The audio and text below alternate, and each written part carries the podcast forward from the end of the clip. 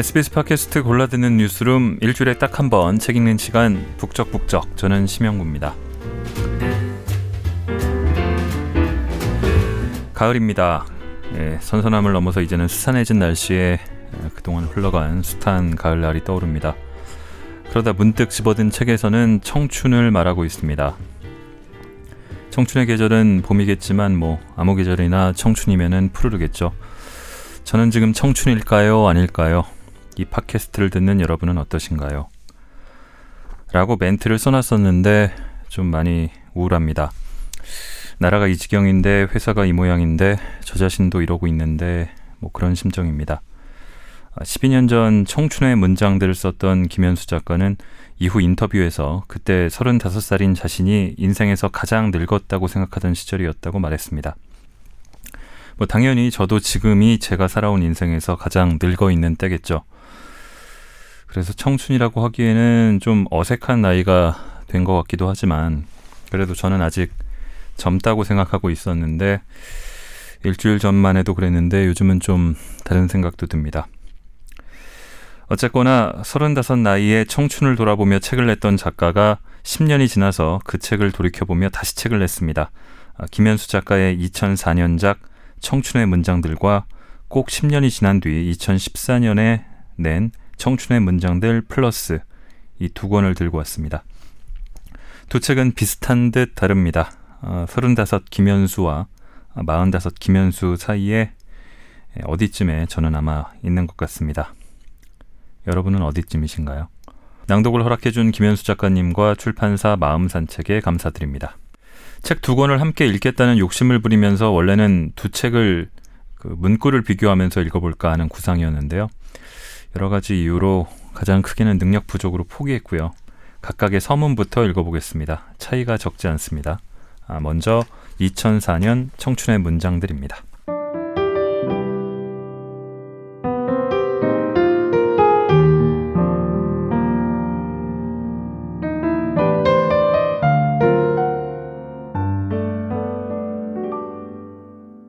한 편의 시와 몇 줄의 문장으로 쓴 서문. 고등학생이었던 나는 데미안과 파우스트와 설국을 읽었고 절에서 밤새 1080배를 했으며 매일 해질 무렵이면 10바퀴씩 운동장을 돌았고 매 순간 의미 있게 살지 않는다면 그 즉시 자살한다는 내용의 조건부 자살 동의서라는 것을 작성해 책가방 속에 넣고 다녔다. 시를 쓰는 여학생을 맹목적으로 좋아했고 초콜릿 맛이 나는 장미를 피웠으며 새벽 2시 비둘기호를 타고 부산으로 도망치는 친구를 배웅하느라 나폴레옹을 마셨고 가출해서 돌아온 또 다른 친구가 들려준 너무나 예쁘다는 강릉역 앞 창녀촌의 여자를 혼자 상상했다. 하지만 무엇에도 나는 만족하지 못했다. 그런 밤이면 고향집 2층 지붕 위에 올라가 누워있곤 했다. 처음에는 내가 아래에 있고 별들이 위에 있지만 이윽고 시간이 흐르고 나면 그 위치가 바뀌어 내가 위에 있고 별들이 아래에 있게 된다. 그리고 나는 서서히 그 별들의 바닷속으로 빠져들게 된다. 어디서 왔는지 또 어디로 가는지 알 수 없는 별들만이 가득한 바다. 또 나는 어디서 와서 또 어디로 가는지 그게 너무나 궁금해 가슴이 터질 것만 같았다. 내 마음 한가운데는 텅 비어 있었다. 지금까지 나는 그 텅 빈 부분을 채우기 위해 살아왔다. 사랑할 만한 것이라면 무엇에든 빠져들었고 아파야만 한다면 기꺼이 아파했으며 이 생에서 다 배우지 못하면 다음 생에서 배우겠다고 결심했다. 하지만 아무리 해도 그 텅 빈 부분은 채워지지 않았다. 아무리 해도 그건 슬픈 말이다.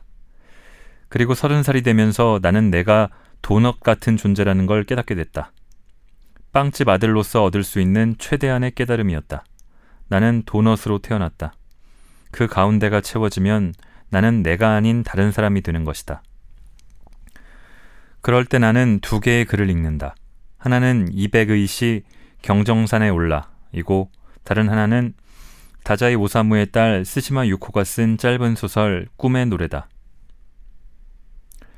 여러 새들 높이 날아 가뭇해지고 쓸쓸하던 구름 하나 한가롭게 떠가니 마주 보아도 서로가 싫지 않은 건 이제는 경정산만 남아 있구나. 아이들을 잃고 서럽게 울다 눈이 먼 어머니의 노래. 그리운 안주야 호 야레호. 그리운 지시오 호랴레호. 그리워를 영어로 말하면 I miss you라지. 내 존재에서 당신이 빠져 있다. 그래서 나는 충분한 존재가 될 수 없다. 그런 의미라지. 안나, 호레, 호레의 여동생 신도, 너도 모두 그럴 테지. 내가 사랑한 시절들, 내가 사랑한 사람들, 내 안에서 잠시 머물다 사라진 것들, 지금 내게서 빠져 있는 것들. 이 책에 나는 그 일들을 적어 놓았다. 하지만 당연하게도 그 일들을 다 말하지는 못하겠다. 내가 차마 말하지 못한 일들은 당신이 짐작하기를. 나 역시 짐작했으니까. 이제는 경정상만이 남은 이백에게 마주보아도 서로가 싫지 않은 사람들이 모두 사라졌다는 사실을 그리워라는 말에는 지금 내게 당신이 빠져 있다는 뜻이 담겼다는 걸 짐작했으니까. 당신도 나도 심장이 뛰고 피가 흐르는 사람이니까. 호 야레호. 내게는 이제 경정산만이 남아있을 뿐이니까. 호, 야레호. 당신도 그 어떤 사람도 결국 그럴 테니까. 그렇게 우리는 충분한 존재가 될 수 없는 도넛과 같은 존재니까. 이제 다시는 이런 책을 쓰는 일은 없을 테니까. 삶을 설명하는 데는 때로 한 문장이면 충분하니까.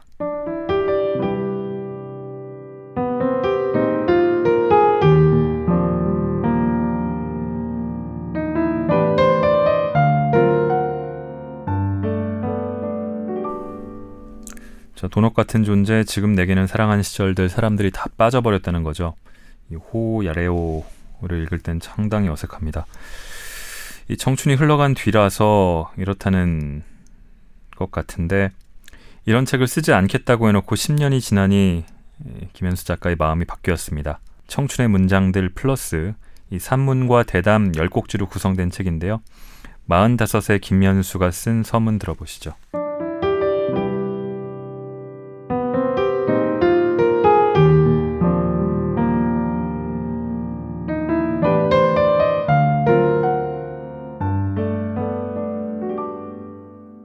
저녁의 불밝힌 여인숙처럼 앞으로 10년도. 인간이란 손님이 머무는 집, 날마다 손님은 바뀐다네.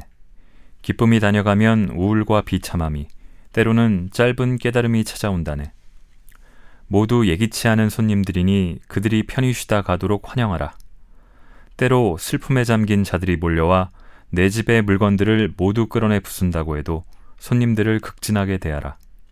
새로운 기쁨을 위해 빈자리를 마련하는 것일 수도 있으니 어두운 생각, 부끄러운 마음, 사악한 뜻이 찾아오면 문간까지 웃으며 달려가 집안으로 맞아들여라. 거기 누가 서 있든 감사하라. 그 모두는 저 너머의 땅으로 우리를 안내할 손님들이니. 루미, 여인숙 전문. 여인숙, 그건 따뜻한 불빛처럼 내 기억 속에서 반짝인다. 어렸을 때 나는 기차역 앞 동네에서 살았다. 당시에는 기차든 버스든 아주 느리게 움직였으므로 먼 지방을 여행하자면 하룻밤 자야만 하는 일이 흔했다. 그래서 역 주변에는 식당과 아울러 여관과 여인숙이 많았다. 여관은 시설이 좀 더 좋은 반면에 여인숙은 말 그대로 몸만 누일 수 있는 방만 갖춘 곳이 대부분이었다. 여인숙은 가난한 떠돌이들의 숙소였다. 우리 동네 골목에는 그런 여인숙들이 질비했다. 해가 저물기 시작하면 마치 눈을 뜨는 것처럼 여인숙들은 저마다 이름이 붙은 아크릴 간판에 불을 밝혔다. 아무리 늦은 밤이라고 해도 그 간판에 불이 켜져 있으면 아직 빈 방이 남았다는 뜻이었다. 나는 깊은 밤 아는 사람이라고는 한 명도 없는 타지에 내린 기차 승객을 상상한다. 하룻밤 묵을 곳을 찾는 그에게 골목을 따라 쭉 늘어선 그 불빛들은 얼마나 반가웠을까. 골목의 여인숙들은 대개 단층 집이었다. 기와를 올린 한옥을 사용하는 곳도 있었지만 많은 여인숙들은 그저 슬라브 지붕 아래 작은 방들이 일렬로 늘어선 형태였다. 그 방 앞에는 마루가 있었고 마당에는 수도꼭지와 세숫대와 같은 세면 시설이 있었다. 톱밥을 연료로 온수를 공급하는 목욕탕을 갖춘 여인숙도 있었지만 그걸 이용하는 손님은 거의 없었다. 대개 제일 안쪽의 방들은 장기 투숙하는 사람들이 이용했다. 방 한 칸에서 여러 가족들이 생활하는 경우도 있었다. 셋집에 살아도 어차피 방 한 칸에 온 가족이 함께 자던 시절이니까 여인숙에서 생활하는 사람들이라고 해서 이상할 것은 하나도 없었다. 여인숙 주인들은 대개 대문에서 가까운 방을 차지하고 앉아 있었다. 그들에게는 공책이 한 권 있었다. 숙박할 손님들은 그 공책에다가 이름과 주민등록번호와 주소를 적었다. 언젠가 한 번은 그런 여인숙에 놀러 갔다가 그 공책을 펼쳐본 일이 있었는데 낯선 지방의 주소지가 줄줄이 적혀 있었다. 서울과 대구, 부산처럼 내가 잘 아는 도시의 이름도 있었고 강릉이나 천안처럼 아직은 익숙하지 않은 이름들도 있었다. 어린 시절의 내게 그 지명들은 무척 귀한 낱말들처럼 여겨졌다. 사파이어나 루비 같은 잡지에 나오는 탄생석들의 이름처럼. 그런 방에 앉아서 여인숙 주인들은 오늘은 어느 도시에서 어떤 손님이 찾아올까 생각했을 것이다. 그러나 누군가 문을 열고 들어서기 전까지 누가 찾아올지는 아무도 모른다. 과묵하지만 다른 손님들을 배려하는 손님이 찾아와 조용히 하룻밤을 묵은 뒤 처음에 왔을 때처럼 방을 깨끗하게 정리하고 떠날 수도 있겠다. 혹은 술에 만취한 손님이 찾아와 밤새 술안을 피우는 통에 문짝이 부서지고 유리잔이 박살날 수도 있으리라. 하지만 그건 상상일 뿐 어떤 손님들이 찾아올지는 아무도 모른다. 우리가 알 수 있는 것은 그 어떤 손님이 찾아오든 그 손님들로 인해서 여인숙이 바뀌지는 않는다는 사실이다. 조용하게 머물다가 지나가든 밤새 소란을 피우든 다음날 아침이면 손님들은 여인숙을 나설 테고 저녁이 되면 여인숙은 다시 간판에 불을 밝히고 새로운 손님을 기다릴 것이다. 어린 시절 매일 저녁마다 내가 보았듯이 여인숙은 새로 태어난 사람처럼 눈을 뜰 것이다. 루미의 시는 이렇게 묻는다.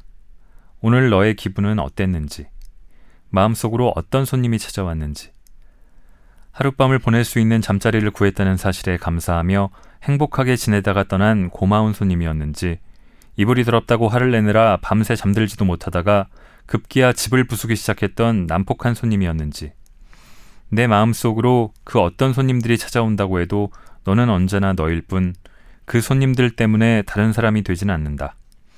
그러니 네 마음속으로 찾아오는 손님들을 기꺼이 맞이하기를 그가 어떤 사람이든 화를 내거나 자신의 신세를 한탄하거나 부정적인 감정에 휩싸이지 말기를 청춘의 문장들이 출간되고 10년이 지나는 동안 나의 삶에도 수많은 손님들이 찾아왔다. 때로는 조금 더 오래 머물기를 바랐던 기쁨의 순간이 있었고, 때로는 내게서 빨리 떠나기를 바랐던 슬픔의 나날이 있었다. 어떤 기쁨은 내 생각보다 더 빨리 떠나고, 어떤 슬픔은 더 오래 머물렀지만, 기쁨도 슬픔도 결국에는 모두 지나갔다. 그리고 이젠 알겠다. 그렇게 모든 것들은 잠시 머물렀다가 떠나는 손님들일 뿐이니 매일 저녁이면 내 인생은 다시 태어난 것처럼 환한 등을 내걸 수 있으리라는 걸. 어떤 손님들이 찾아오든 마다하지 않았으나 그 일이 일어나기도 전에도 또 일어난 뒤에도 여인숙은 조금도 바뀌지 않듯이. 장자는 이렇게 말했다. 물고기가 물을 잇는 생활 방식을 취하며 양이 자기가 짐승 중에서 제일 착하다고 생각하는 인식을 버린다. 오직 눈에 비치는 그대로의 사물을 보고 귀에 들리는 그대로의 소리를 들으며 마음이 움직이는 대로 마음을 가져 딴 곳으로 옮겨가지 않는다. 그렇게 내 인생도 늘 그 자리에 그대로 있으리니 마치 저녁에 불 밝힌 여인숙처럼.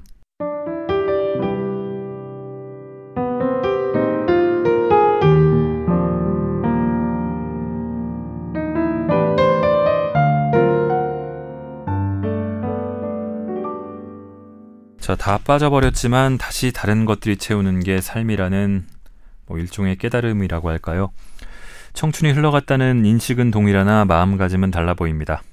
자, 이제 제 군더더기 말들은 조금 줄이고요.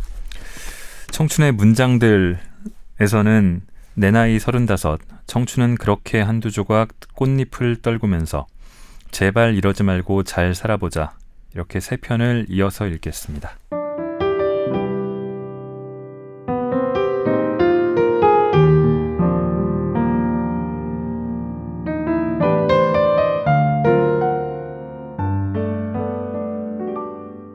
내 나이 서른다섯. 옛날 어떤 사람이 꿈에 미인을 봤다. 너무도 고운 여인이었으나 얼굴을 반쪽만 드러내어 그 전체를 볼 수가 없었다.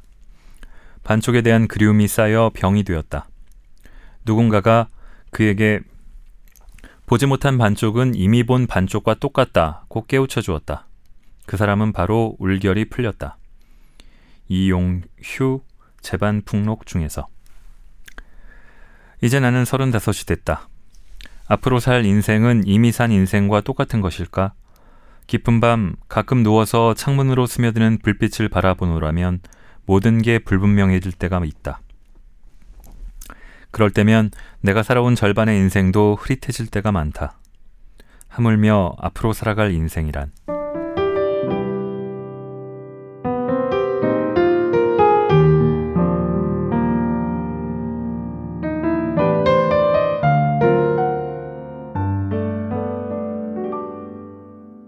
네, 다음은 청춘은 그렇게 한두 조각 꽃잎을 떨구면서입니다.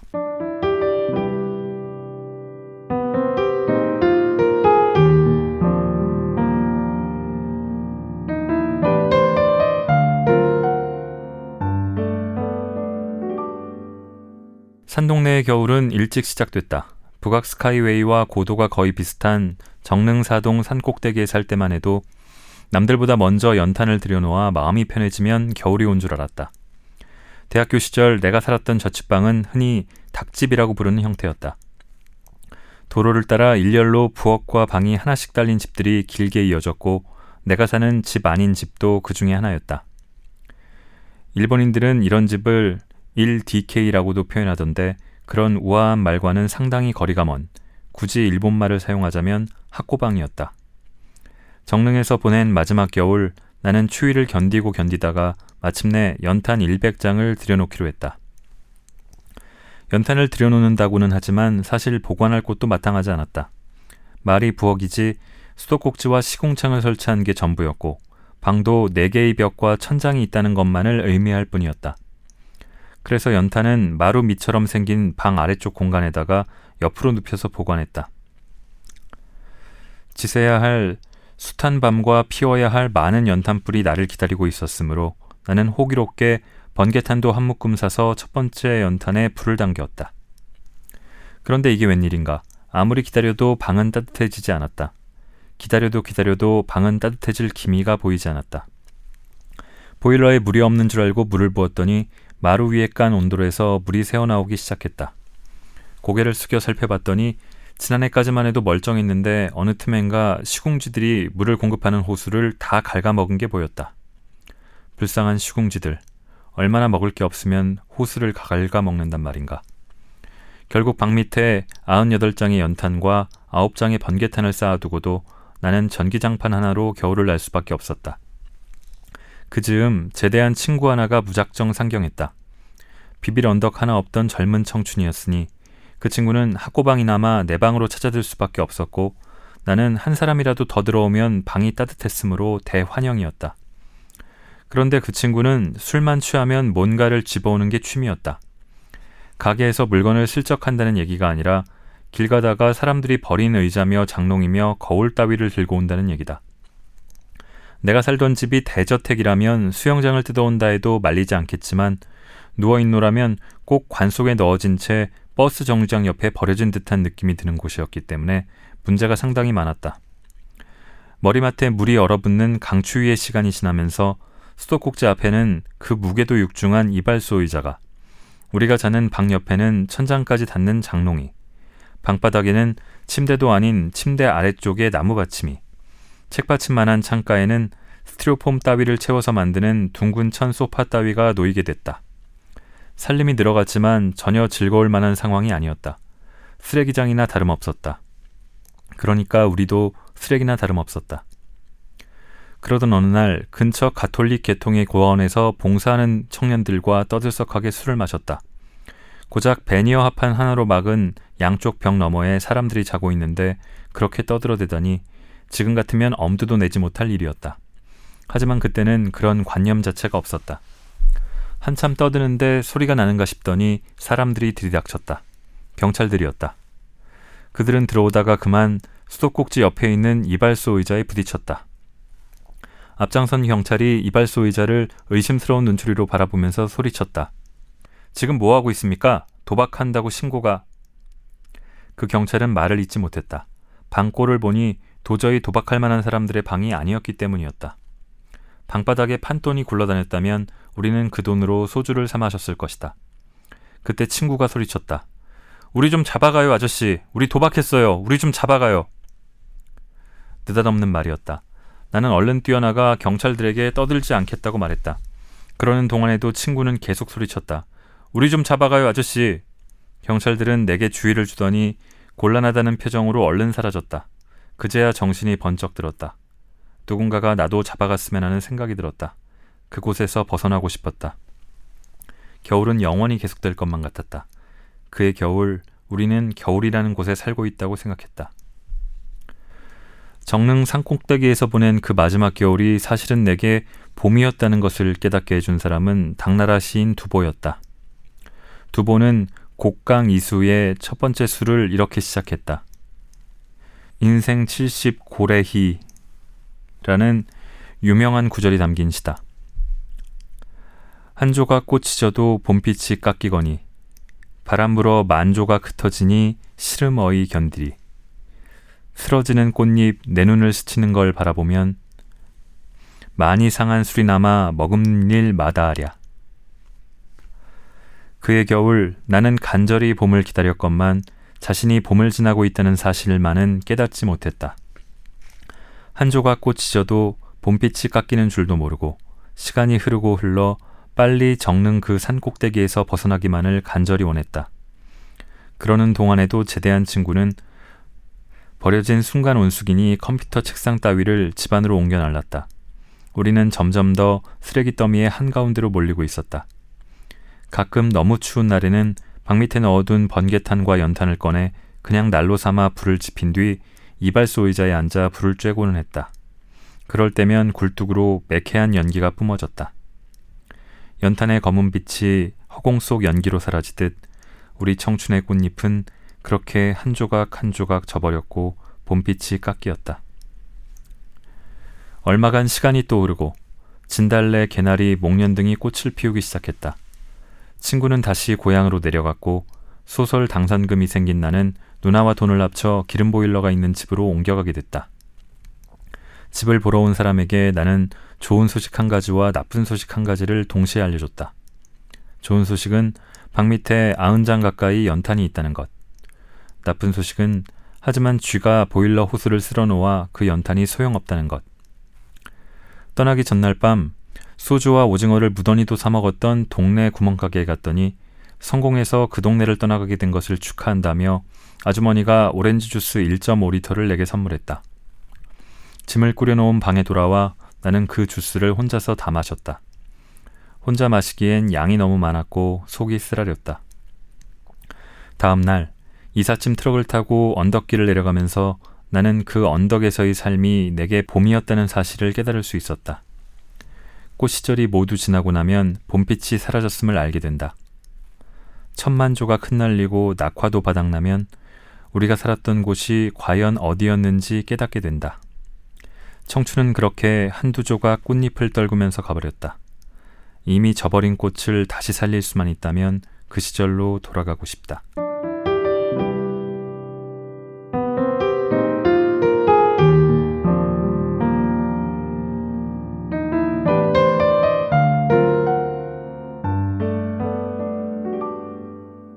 이번엔 제발 이러지 말고 잘 살아보자입니다.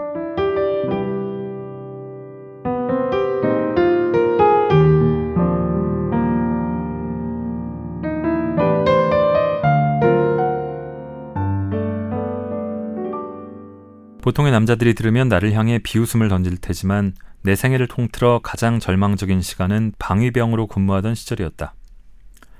보충력 판정을 받을 때만 해도 이젠 살았구나 이런 생각이 들었는데 막상 훈련소에 들어가 군사 교육을 받아 보니 이건 학교 다닐 때 친구들과 함께 떠나는 수련회 따위와는 비교도 안 될 정도로 힘들었다. 훈련소에서 그나마 인간미를 찾을 수 있는 곳이 있다면 PX뿐이었지만 신병들에게는 일과 시간에 바라보는 관물대의 담요와 같은 것이었다. 지금은 생각이 많이 달라져 가끔은 40km도 넘게 달리는 사람이 됐지만 어릴 때만 해도 나는 땀 빼는 게 싫어서 체육 시간에 축구를 할라치면 골키퍼만 보던 사람이었다. 내가 전혜린에게 푹 빠진 까닭은 뚱뚱한 사람을 보고 얼마나 게을렀기에 그렇게 살이 찔 수 있을까 하고 의아해하던 그 타고난 기질이 나와 너무나 비슷했기 때문이었으니까.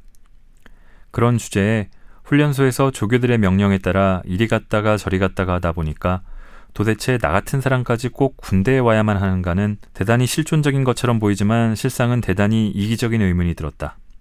아무리 생각해도 나라를 지킬 정도의 남자라면 근육도 발달하고 키도 커야만 할 것 같은데 내 타고난 기질로는 불가능해 보였다. 하지만 어디를 보나 그렇다고 대대장에게 면담을 신청해 그 놀라운 결론을 알릴 만한 입장이 아니었다. 그리하여 나는 그 4주간의 훈련을 통해 250m 떨어진 관역에 20발의 총알을 모두 명중시킬 수 있는 인간 병기로 바뀌어 갔다. 라고 한다면 보통의 남자들하고 생각하는 자들이 더 이상 던질 비웃음이 모자라 괴로워할 것이고 그저 세상 일이 내 뜻대로만 되는 게 아니라는 사실을 뼈저리게 깨달았다. 정말 뼈저리게. 삶이 입속의 혀 같은 것이라면 내 마음대로 이리저리 돌려도 보고 힘들긴 해도 뒤집어 보기도 할 텐데 세상 일이 그렇지는 않더라. 그제야 진심으로 온몸으로 전면적으로 총체적으로 겁이 났다. 개구리 마크가 달린 모자를 하늘로 내던지며 제 발로 위병소를 걸어 나가지 않는 한 이제 내가 빠져나갈 구멍은 하나도 없다는 사실이 분명해졌다. 요즘에는 나도 육군 사관학교에 들어갔으면 좋았을 텐데 이런 생각을 한다. 농담 아니다. 초등학교 6학년 적성 검사 때 내게 어울리는 직업으로 군인이 나온 적도 있었다. 물론 그와 함께 의사 예술가도 나와서 순 꽝이라고 생각하긴 했지만 그러므로 지금 같으면 기왕 이렇게 된 것 열심히 적장비 인원 식별이나 마스터하자 하고 생각했겠지만 20대 초반의 사고 체계에는 긍정적인 회로란 없었다. 예컨대 그 회로에 학점을 잘 받으면 장학금을 받을 수도 있다. 이런 긍정적인 문장이 입력되면 곧바로 웃기고 자빠졌네 라는 응답과 함께 회로가 먹통이 된다.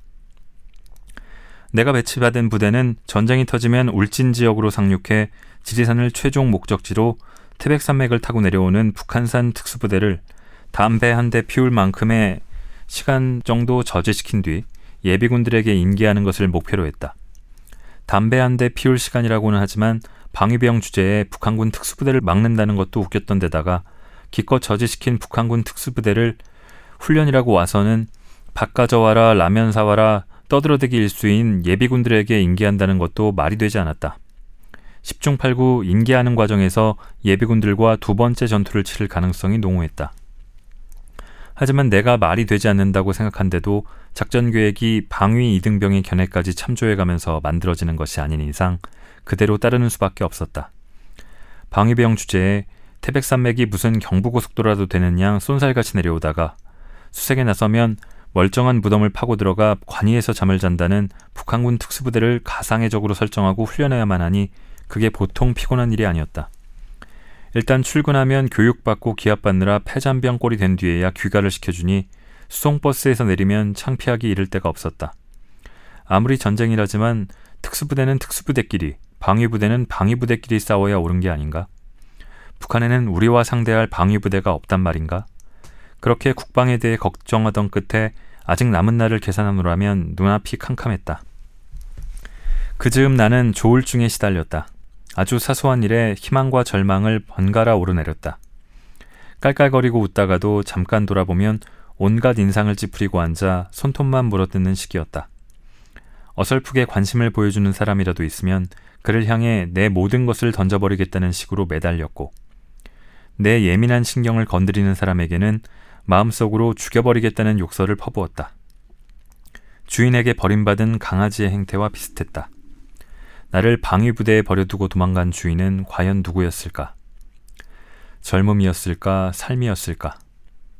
아무도 나를 알아보지 못하는 고장으로 여행을 떠났으면, 밤새 술을 마시고 하루 종일 잠에서 깨어나지 않았으면 등등이 그 당시 내 소박한 소원이었다. 하지만 삶은, 젊음은 그 정도도 내게 해주지 않았다. 사단본부에서 내려오는 훈령보다도 못한 게 삶이었고 젊음이었다. 그러던 어느 날이었다. 아침에 부대로 출근하면 점호하기 전에 군대식으로 지어진 화장실을 청소하는 게 첫 번째 일이었다. 군대식이라는 것은 병사들이 자체적으로 지은 이라는 뜻이다. 같은 곳을 지칭하는 단어이긴 해도 호텔 화장실 따위와 비교할 수는 없지만 매일 청소하다 보면 그래도 참지 못할 정도로 나쁘지는 않다. 게다가 본부 중대에서 근무하는 병사들이 여러 가지 장식품으로 꾸며놓아 언뜻 보기에는 그럴듯해 보였다. 사실 군대식이라는 게 다 언뜻 보기에는 그럴듯한 것들이다. 어쨌든 그렇게 꾸며놓은 것들 중에 이주의 금원이라는 게 있었다. 비닐을 붙인 합판 안에다가 매주 이런저런 금원을 바꿔 붙였다. 예컨대 겉으로 보기에 연약해 보이는 모든 것이 바로 힘이다. 파스칼. 같은 글을 차트 글씨로 써 붙여놓는 식이었다. 아침에 청소할 때마다 그런 글귀를 마음속 깊이 새기고 바닥에 떨어진 담배 꽁초가 아니라 교훈을 찾고자 했다면 조울증도 치료됐겠지만 말했다시피 애당초 내게는 긍정적인 회로가 작동 불가능했던 터라 그런 금원을 붙이겠다고 제일 처음 마음 먹었던 사람도 아마 사병들이야 어쨌든 검열관의 눈에 쏙 들기만을 바랐을 것이다. 그날도 잠에서 덜 깬 멍청한 표정을 하고 화장실로 갔다. 집게로 창가 재떨이와 소변기에 떨어진 담배꽁초를 줍다가 이주의 금원을 언뜻 봤다. 계속 청소하다가 뭔가 이상해서 다시 봤다. 논어의 한 구절이었다. 즐거워하되 음란하지 말며 슬프되 상심에 이러지 말자. 낙이 부름, 에이 불상. 오줌이 묻은 양철 집게를 들고 서서 나는 웃었다. 한참 동안 웃었다. 웃음을 그치고 담배꽁초를 줍는데 다시 배시시 웃음이 터져났다. 이러지 말자가 아니라 이르지 말자라고 해야 옳았기 때문이었다. 자꾸만 내 머릿속으로는 공자님이 이른 아침 왜 가야만 하는지도 모르고 가야만 하는 부대 화장실에서 집게로 담배 꽁초를 줍는 내 소매를 붙잡고 김일병 이러지 말자 우리 아무리 슬프되 상심에 이러지 말자 라고 애원하는 광경이 떠올랐다. 알겠습니다 공자님 잘 알겠습니다. 보통의 남자들이 들으면 나를 향해 더 이상 던질 비웃음이 없어 안타까워하겠지만 방위병 생활을 하면서 나는 참 많은 걸 배웠다. 안전장치를 풀고 방아쇠를 당기면 현역병이든 방위병이든 심지어는 예비군이든 총알을 쏠 수 있다는 무서운 사실을 그때 처음 배웠다. 삶이 내 뜻대로 되지 않는다는 것도 덤으로 배웠다. 하지만 그 무엇도 잘못 쓴 그 금원만큼 큰 깨달음을 주진 않았다. 삶의 길은 올라갔다가 내려오기도 하고 내려갔다가 다시 올라가기도 한다. 하지만 그 어떤 경우라도 상심에 이러면 안 된다. 슬프되 상심에 이러지 말자. 잘 살아보자.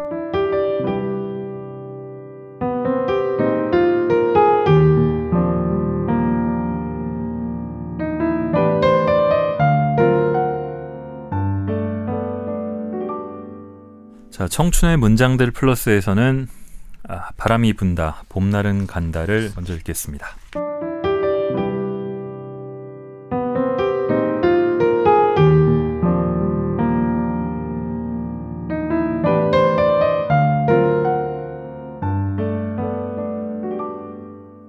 바람이 분다, 봄날은 간다. 서른 살을 간 넘긴 어느 날, 그러니까 회사에서 김 과장으로 통하던 시절, 무슨 문학상을 받아서 호기롭게 직원들에게 한턱 내겠으니 퇴근 뒤 술집으로 다 모이라는 내 생애 처음이자 마지막 전체 메일을 보낸 날이었다. 하지만 퇴근 직전 동료 직원 중 하나가 상을 당했다는 또 다른 전체 메일이 내 메일함에 도착했고 불행 중 다행 중 불행으로 회식은 취소됐다. 대신에 나는 몇몇 동료들과 함께 차를 타고 충청도에 있다는 상가집까지 내려갔다. 문상하고 음식 먹고 다시 서울로 돌아오려고 보니 시간은 이미 자정을 넘긴 상황. 일행 중 한 사람이 삽교 근처에 가면 조개구이 집들이 많다고 해서 이렇게 된 것 조개나 구우며 술을 마시자고 해서 거기로 갔다. 그러나 삽교에 이른 뒤에도 거기 질비하게 있다는 조개구이 집은 잘 보이지 않았고 우리는 밤에 호반도로를 따라서 헤매고 다녔다. 그러던 어느 모퉁이에서였을까. 라디오에서 봄날은 가네 무심히도 꽃잎이 지네 꽃잎은 지네 바람에 라는 노랫소리가 흘러나왔다.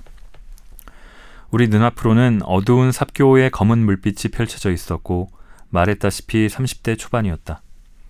언제나 그렇듯이 내가 알던 나날들은 이미 다 지나갔고 검은 밤 안에서 하늘과 호수가 구분되지 않듯이 즐거웠던 일들과 슬픈 일들이 모두 하나의 과거 속으로 돌아갔다. 그런데도 지금 나는 30대 초반이구나 라고 생각하니 그 사실이 너무나 중대한 진실처럼 여겨졌다. 그제야 지나간다는 게, 다시 돌아오지 않는다는 게, 봄날은 간다는 게 무슨 뜻인지 어렴풋하게나마 알 것 같았다. 봄날은 가네 무심히도. 그 순간부터 나는 김윤아가 무적정 주어졌다. 돌이켜보면 열심히 산다는 건 그 많은 나날들을 열심히 과거 속으로 보낸다는 소리이기도 했다. 그로부터 몇 년이 흐른 뒤 어느 봄날 나는 밤은 노래한다라는 소설을 쓰느라 중국 연길의 연변대학교 외국인 학생 기숙사에서 혼자 생활하고 있었다. 지금 생각하면 우스운 일이기도 했지만 독립운동하러 고향을 떠나온 사람처럼 매사에 나름 비장했다. 그래서였을까 밤마다 어김없이 외로움이 제 마음대로 내 독방 방문을 열고 들어왔다. 그 얼굴을 골똘히 쳐다보다가 왜 또 찾아왔느냐 고 물으면 외로움은 내게 너는 지금 여기서 뭘 하니? 라고 물었다. 깊은 밤 혼자 지는 방에서 듣는 외로움의 물음은 밤을 꼬박 세운데도 내가 답할 수 없는 것이었다. 그런 밤이면 나는 이불을 두 개씩 뒤집어 쓰고 눈을 꼭 감았다. 마치 눈을 감으면 거기 외로움이 없어지기라도 하듯이. 아는 사람이라고는 한 명도 없었던 2004년 늦겨울에서 초봄 사이의 연길. 거기에서는 4월에도 눈이 내렸다. 비록 아침이면 금방 녹아내리는 눈이었지만 4월의 밤에 눈 내리는 소리를 듣노라면 마음이 한없이 무거워졌다. 그러다 결국 참지 못하고 한 달 만에 친해진 기숙사 수위에게 도대체 연길에는 봄이 언제 오는 것이냐고, 도대체 봄이 오긴 오는 것이냐고 여러 번 따져 물었다. 그 노인은 함경북도에서 국경을 넘어온 사람들의 후손이었다. 나를 달래느라 연수야, 이제 곧 꽃이 핀단다. 라고 말할 때면 눈 옆으로 수없이 많은 주름이 잡혔다. 노인의 웃음은 따뜻했고 나의 웃음은 차가웠다. 꽃은 무슨 꽃? 앙상한 가지들을 아무리 들여다봐도 그 나무에서 꽃이 필 것 같지 않았다. 그러다가 언제였던가 바람이 따뜻해지는가 싶더니 하루아침에 기숙사 주위의 나무들이 일제히 꽃을 피웠다. 아침에 가방을 둘러매고 기숙사를 빠져나가려고 하니까 수의실에 앉은 노인이 소리쳤다. 연수야, 꽃이 피지 않았겠니? 꽃나무 아래에서 술을 마셔야지. 나가보니 과연 꽃이었다. 나는 기적이라도 본 이교도처럼 넋이 빠져 그 꽃들을 바라봤다. 꽃이 피고 난 뒤에야 내가 매일 들여다보던 그 나무들이 벚나무였다는 걸 나는 알았다. 그러니 내가 뭘 더 알았겠는가. 하지만 노인과 나는 약속대로 꽃나무 아래에서 술을 마시지 못했다. 하루아침에 핀 꽃들은 다음날 저녁이 되자 또 하루아침에 다 지고 이내 긴 여름이 찾아왔기 때문이었다. 연길의 봄은 너무나 짧아서 순간순간이 아쉬울 정도였다.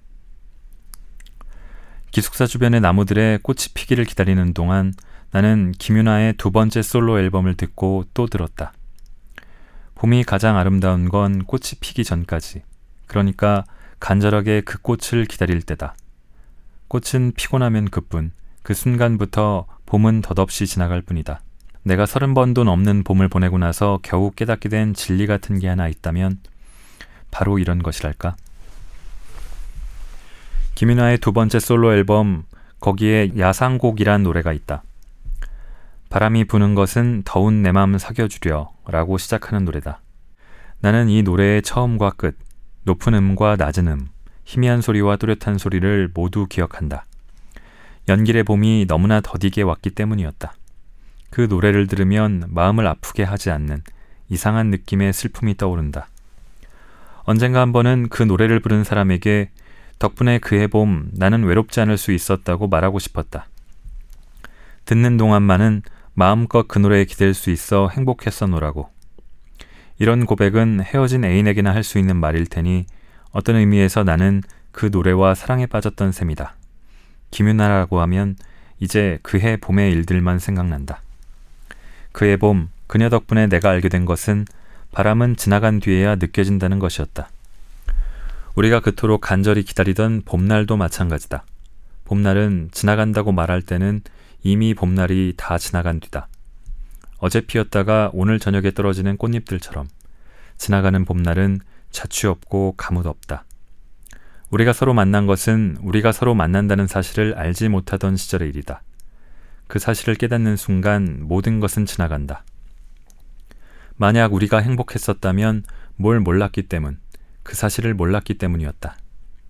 자우림의 그녀는 뭔가 아는 사람처럼 목소리에 힘이 넘치지만 솔로 앨범의 그녀는 뭘 몰랐던 사람, 그러니까 행복했던 여자다. 그래서 나는 솔로 앨범의 김유나를 더 좋아한다. 바람이 불어온다.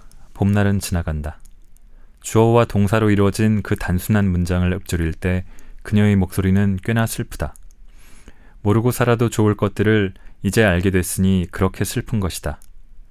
그렇게 봄이 지나가고 한 해가 가고 우리의 청춘도 끝나고 우리는 한때의 우리가 아닌 전혀 다른 어떤 사람들이 되었다. 결국 우리를 용서할 수 있는 건 행복했던 시절의 우리들 뿐이라는 걸 이제는 알겠다. 구름이 애써 전하는 말, 그 사람은 널 잊었다. 이제 막 뭔가 알게 된 김유나의 목소리를 들을 때면 우리가 깨닫게 되는 것처럼.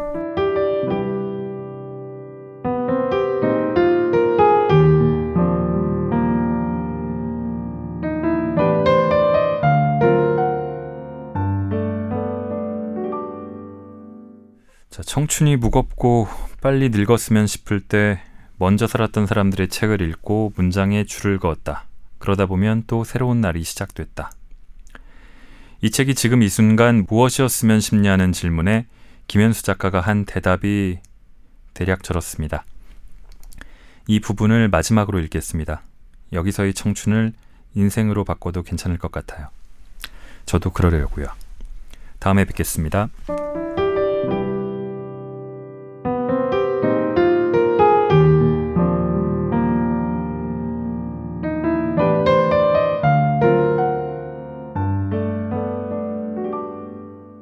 청춘의 문장들이 독자들에게 무엇이 될 수 있을지요? 무엇이라도 될 수 있을지도 잘 모르겠어요. 그래도 뭔가 말해야만 한다면 글쎄요. 다시 얘기하자면 청춘이란 시간이 아주 많이 남은 상태. 그래서 뭔가에 그 시간을 쏟고 나면 심지어는 아무것도 하지 않더라도 시간만 흐른다면 저절로 끝나게 되는 상태를 뜻한다고 생각해요. 해서 시간이 아주 많이 남아 있을 때는 청춘을 알아볼 수가 없어요. 노랫말처럼 젊을 때는 젊음을 몰라요. 인류가 계속되는 한 청춘의 무지는 반복될 뿐이에요. 그러니까 청춘의 문장들을 읽는다고 해서 젊은 독자들이 젊은 시절 열심히 살아야겠다. 뭐 그렇게 생각하기를 바란다는 건 무리겠죠. 오히려 그 반대입니다. 시간이 아주 많이 남았으니까 대충 살아도 됩니다. 이것저것 다 해보기도 하고 그냥 시간만 보내기도 하고요. 청춘이란 그런 것이니까요. 너무 잘 살아보려고 하지 마세요. 그런 건 시간이 얼마 남지 않은 사람들에게나 어울리는 거잖아요. 젊을 때는 천년을 살 수 있는 사람처럼 살았으면 해요. 하고 싶은 거 다 하고 보고 싶은 거 다 보고요. 하지만 그런 낮을 보낸 날에도 밤은 어김없이 찾아올 것이고 그 밤에 대개 우리는 혼자겠죠. 그런 밤이면 아마 시간이 너무 많아서 버겁다는 생각이 들기도 할 거예요. 맞아요. 그래서 청춘은 무거워요. 빨리 늙었으면 싶기도 하고요. 그럴 때 저는 저보다 먼저 살았던 사람들의 책을 읽었어요. 그러다가 마음이 동하면 잘 알지도 못하는 문장들에 줄을 그었죠. 그렇게 책에다 몇 번 밑줄을 긋다가 잠들고 나면 또 새로운 날이 시작됐죠. 역시 어마어마하게 많이 남은 나날 중에 첫 번째 날. 누군가에게 청춘의 문장들은 그 새로운 날에 돌이켜보는 지난밤의 밑줄 그은 문장 같은 것이 됐으면 좋겠습니다.